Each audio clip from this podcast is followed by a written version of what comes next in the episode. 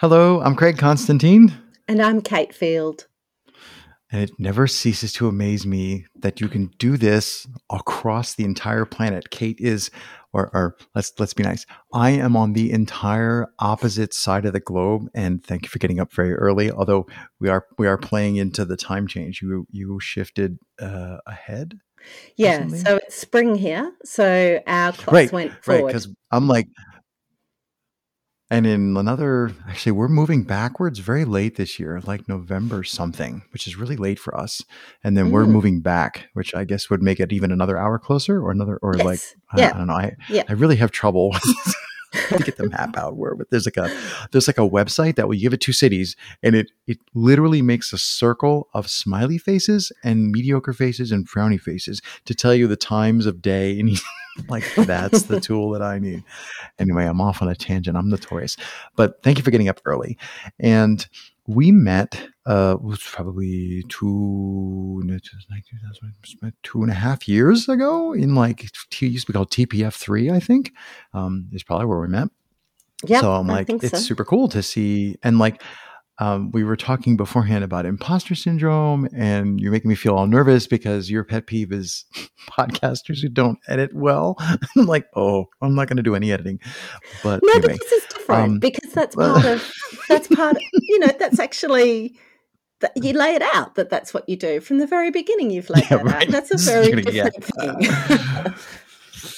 yeah. Well, so there's a couple things like th- this isn't necessarily a show about making podcasts. That happens to be what we talk about a lot. And I'm I'm wondering, like I know a lot of the backstory or some of the backstory, and I'm just wondering, you're I'm going to say you're tenacious. So you would say you have imposter syndrome, but I'm going to say you're tenacious because you're 20 plus 25 episodes in and you're still like i mean you don't make an episode every week but you're still making them you still are creating them in your head you're still participating like i see you in like um, everybody knows this who's listening, but the podcasters hang out in certain circles. Kate's still there, and you're super busy and you have things to do. But like podcasting just doesn't seem to fall out of your head. Like it's you're you're like, you're I would say that you're like a dog with a bone. Like so, what is it about podcasting that you just keep coming? Um, and maybe I'm putting words in your mouth here, but you keep coming back to podcasting. Like, do you also come back to quilting, or like what is it about podcasting? Definitely not quilting. um, uh, podcasting. I really enjoy the community. I love being part of the community. I find I've met some really interesting people through the community, and I um, I'm naturally curious, and I want to have interesting conversations with people. The world is an amazing place. In my actual real job, I get to meet people that I'd never otherwise meet. And some of the amazing stories that people have shared with me have enriched my life and my experience of the world so much. And I get that through meeting other podcasters and going on um, the podcasting journey with them. I'm also quite an avid consumer of podcasts when I can be. I have a bit of a commute to work. I live on a farm, I work in the city, so I commute about mm. 45 minutes each way. So I often use that time uh, to listen and consume podcasts. I really enjoy listening to podcasts. I love the audio um, format. I also do have the podcast and the conversations that I want to have with other people in my brain. And I get to have wonderful conversations with people about the topic of my podcast, which is um, farming for the future, really. So some people call it regenerative farming, other people call it carbon farming. Uh, a lot of it's just backyard gardening, to be honest. Hmm. Backyard gardening's farming just on a tiny, minuscule micro, micro scale, yep. a nano scale. And so, hmm. and, and everyone has to eat and largely wear clothes. So farming affects all of us. And a lot of people are so disconnected from that that I want to um, bring that to them. So I feel like mm, I have a duty almost to share and to help educate and to highlight what it is about farming that is so important for all of us to understand and how we can do it and uh, mitigate some of the greenhouse gas emissions um, because climate change is the biggest, most important thing that we need to be thinking about, more so, I think, than the pandemic. Uh, which is the topic on everyone's mind, particularly in Australia at the moment, as our vaccine hmm. rates are slowly, slowly, slowly getting to a reasonable level. Hmm. So there's so many, th- so many things to pick on, and not not to pick like in a bad way, but like so many. I always in my mind, I always have like a vision of the hosts show up with a tapestry, and I'm always like looking for which thread to pull on. And on one hand, I want to ask like sometimes, sometimes I do this to people. I'm like, here, I'll give you a bunch of questions. You pick which one you want to ask. I mean, which one you want to talk about. One of them is how did you get into making cheese? um, and and why goats? Like, because I'm that I'm just super curious about that.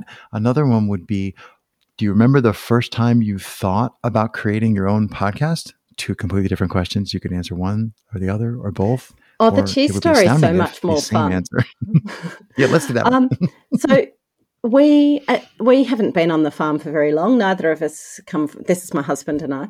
Um, we haven't come from a an immediate farming family. We've had uh, extended family members who are farmers, and he was actually an academic. So he was um, what you guys, I think, call a professor, but professorships in Australia worked differently. He was lecturing and teaching and supervising PhD candidates at university in marine vertebrate ecology and ecology in general. And we were in Sydney, which is a great place to live if you want to live with one in five other Australians. We're not big city type people. We'd come to Sydney after being in Darwin, which is right up the very northern centre point of Australia, 11 degrees south of the equator. So a, a, um, a climate more akin to Florida than to hmm. um, where I am now, which is right down the bottom of Australia, which is 42 degrees south. Um, so we'd moved from Tassie, where we'd both met at university because we'd travelled from other places to go to uni, then to Darwin together while he pursued his academic career and I pursued my professional career, then to Sydney. And we sort of got to this point in our in our careers and we just looked at each other and went, Oh, this is not fulfilling. We're interested in having you know the worst house on the best street which is going to cost us millions of dollars decent cars to sit in because we're sitting in traffic the entire time. Where are we going to send our children to school if we have children? And we just looked at each other and went, oh my goodness, we're becoming consumers, like the people that we used to mm-hmm. laugh at when mm-hmm. we walked around the cities, the streets of Sydney in the evening with the dogs when we first moved there. And we just went, oh no, let's bail on this. And we were making cheese in the kitchen for fun after doing a couple of, you know, weekend type cheese making courses. And we just went, oh, we can make cheese commercially because, yeah, same people think that they can make cheese commercially. And we sort of went, oh, How much well. trouble could that be? Yeah, exactly. You've learned okay. a very important lesson there, right? yeah. yeah. So we sort of went, okay, well, if we're going to make cheese, we need milk. And if we need milk, we need animals we'd always had a plan to have a farm at some point in the future, probably, you know, not long before retirement. And so we went, right, well, let's just fast forward that plan. Let's let's buy a farm. How hard can it be? And uh, we'll put some animals on it that we can milk, and we'll start milking, and we'll make commercial cheese. So we found a bit of property in an area of Tasmania that we loved. It's close to the airport, like it's a 30 minute drive to the airport. So I could do fly in, fly out work to support us if I needed to. And it, there's also a couple of hospitals in town one public hospital, because healthcare in Australia is free for everyone, and two private hospitals, which is obviously where you pay. And so we um, we bought a farm. And then we thought about what animals we were going to put on it. Cows, we never discussed cows, ever. Cows were never an option.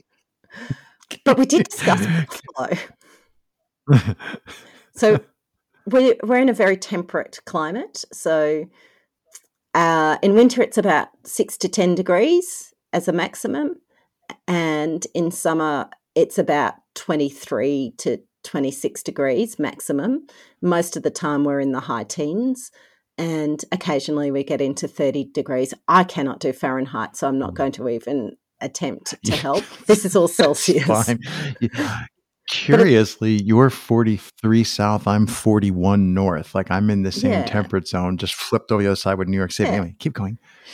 Uh, so we sort of looked at buffalo because we sort of got into buffalo a bit when we were living in Darwin. Um, Yikes. Those are not little animals. no, and they've got very big horns.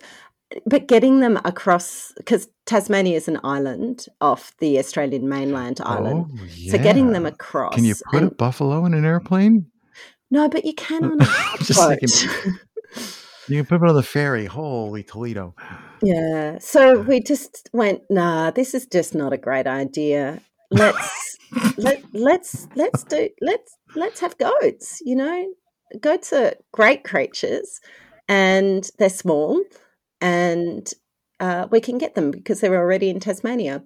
So we went Yeah, into that's goats. my next question. Hmm. did you ask anybody about importing buffalo into Tasmania? Like, did you actually go to some official and say, "Could we get a permit?" I, I would love to have seen that conversation.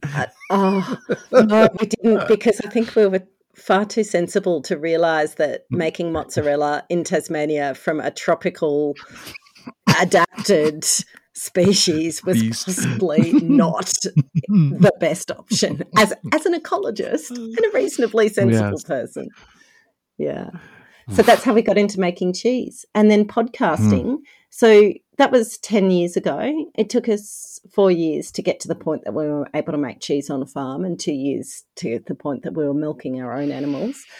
But the, and we had to work hard. When I say hard, I mean so hard. Farming is really like hard. digging a ditch hard, right? Yeah, uh, with a trowel, a hand trowel. No, never quite that, but right. you know, long, long days and sacrificing a lot of, well, you sacrifice a lot to be able to farm, especially starting up farming, where you have to put in all the infrastructure, you, you're paying for land. Um, it, it, it's hard work. Uh, and it's much, much easier now. But the, the, the podcast grew from the fact that we were working our butts off and we were producing a fantastic product. And I would hear from uh, colleagues, your cheese is really expensive to buy retail. Um, I can't believe that I have to pay this much for your cheese from the shop. This was actually before we'd taken over and put our cheese into the shops. But, um, you know, how, how could it possibly cost so much? So people didn't understand the true cost of food. People were blaming, um, and I think this was done by some of the mining and uh, petroleum companies. People were ba- blaming agriculture for the climate emissions and climate change because agriculture does have a substantial contribution to play to climate change. I think it's um, about 14% of total greenhouse gas emissions come from climate, uh, from agriculture.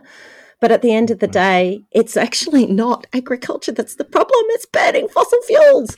Right. And so I was getting really, really frustrated with the anti farmer sentiment that was circulating in Australia and around the world. And I was also getting really, really frustrated with militant vegans and movements that were happening in Australia where um, bodies would come together and storm onto farms and farms not dissimilar to ours and um, set free the chickens which then the foxes and the wedge-tailed eagles promptly came and ate and Would and- and- killed, right? and The chickens were fine you Yeah. let them out.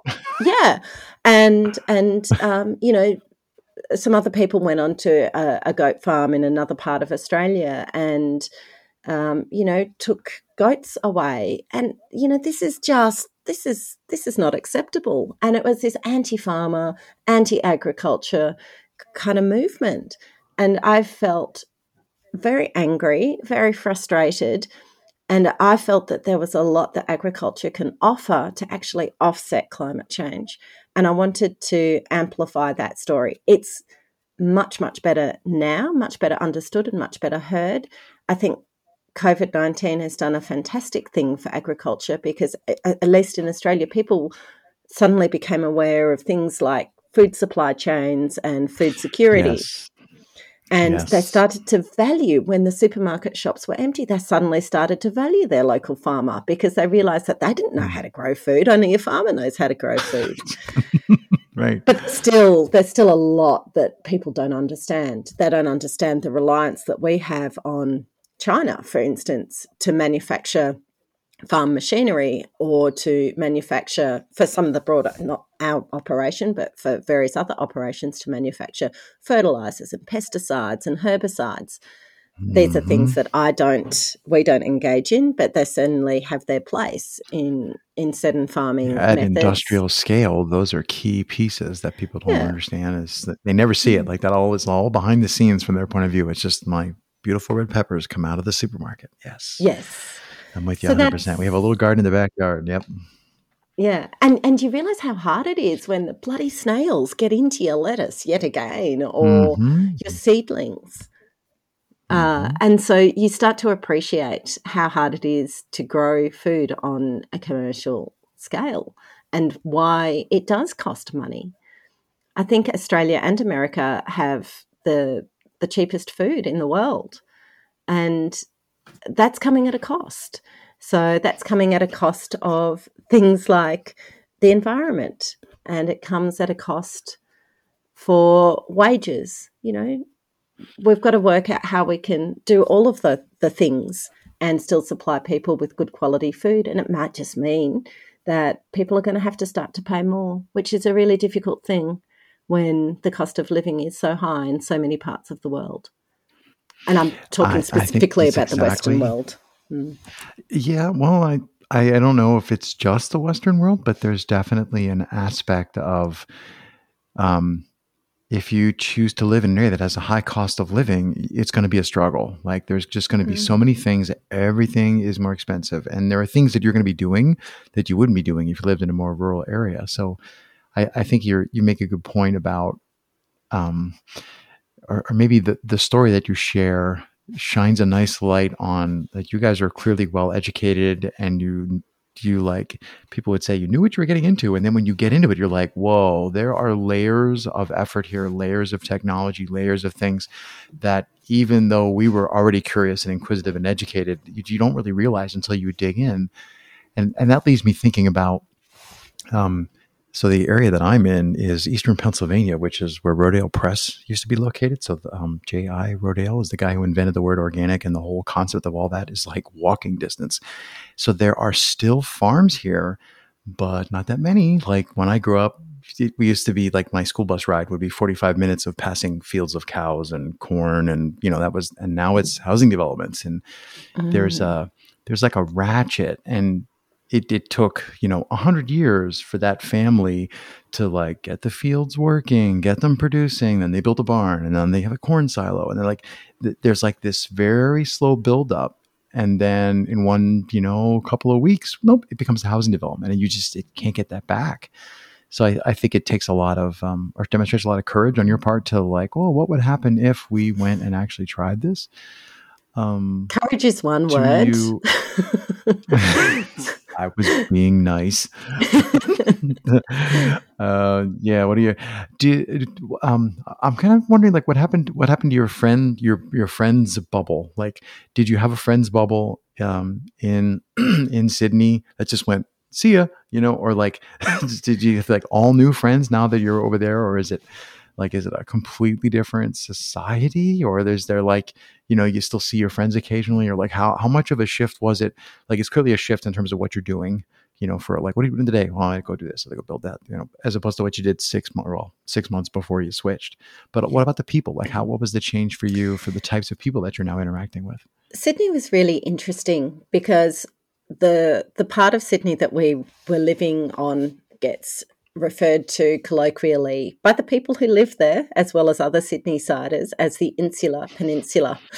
So, what we found was that it was really, really difficult to break into good friendship groups in Sydney because people had them already established. We didn't have kids at that stage, which meant that we didn't have those connections that you make through children's extracurricular right. activities in school.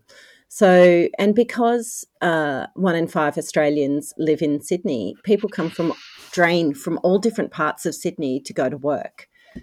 so we had friends already established that lived in Sydney, like Ian's boss at the time. And I just went from hospital to hospital. I keep in touch with people, but we never really. There were there were two people that we became friends with in our two and a half years in Sydney, and we still keep in touch with them through, um, hmm. you know, social media, Facebook or something. Um, but we never really became embedded in the community in Sydney. We both went to university in Hobart, so 50 k's from where we live, and that those formative years, that uh, late adolescence, early 20s, uh, it's often that time when you form those lifelong friendships. So we came back to Tasmania with those friendship networks already in existence. And so we still slot in with our old friends, although we can't do as much socially as we used to. And at this right. time of year, we have no social life whatsoever. But one of the things that has happened is that we've moved into a rural community. And six months after we moved into this community, there was a, an enormous bushfire that came through, a wildfire. And that was fantastic in a way. We were very fortunate. No one lost their life. There was stock lost and there was property lost but the community really, really came together and supported each other, and we were able to be part of that. And we also get involved in community not for profit organisations. There's a local farmers market that we've both at various times been involved in, and a local agricultural show that requires a lot of organisation that at times we've both been involved in. And so we've developed a fantastic uh, community around us, and you know, there's now our, our mates came visiting our farm one time and we just casually dropped into the conversation that the vineyard around the corner was for sale. Uh, a few weeks later, they bought said vineyard and now it's got an open cellar door. Mm. So, you know, once a month on a Sunday afternoon, the local community gathers and we all have a drink together and it's it's absolutely delightful. So our social life looks very different, but at the point where we were, are in our lives, it probably would have looked different anyway. Now that we've got uh, primary school age children as well. So, mm. it, but but it's much more meaningful. Our relationships with other people are so much more meaningful because we're looking out for each other, we're helping each other, and um, you know, along with that comes the flip side where we're talking about each other from time to time. But really, those relationships are a lot more rewarding than the relationships that we had vastly the relationships that we had with people in Sydney. So social life looks different.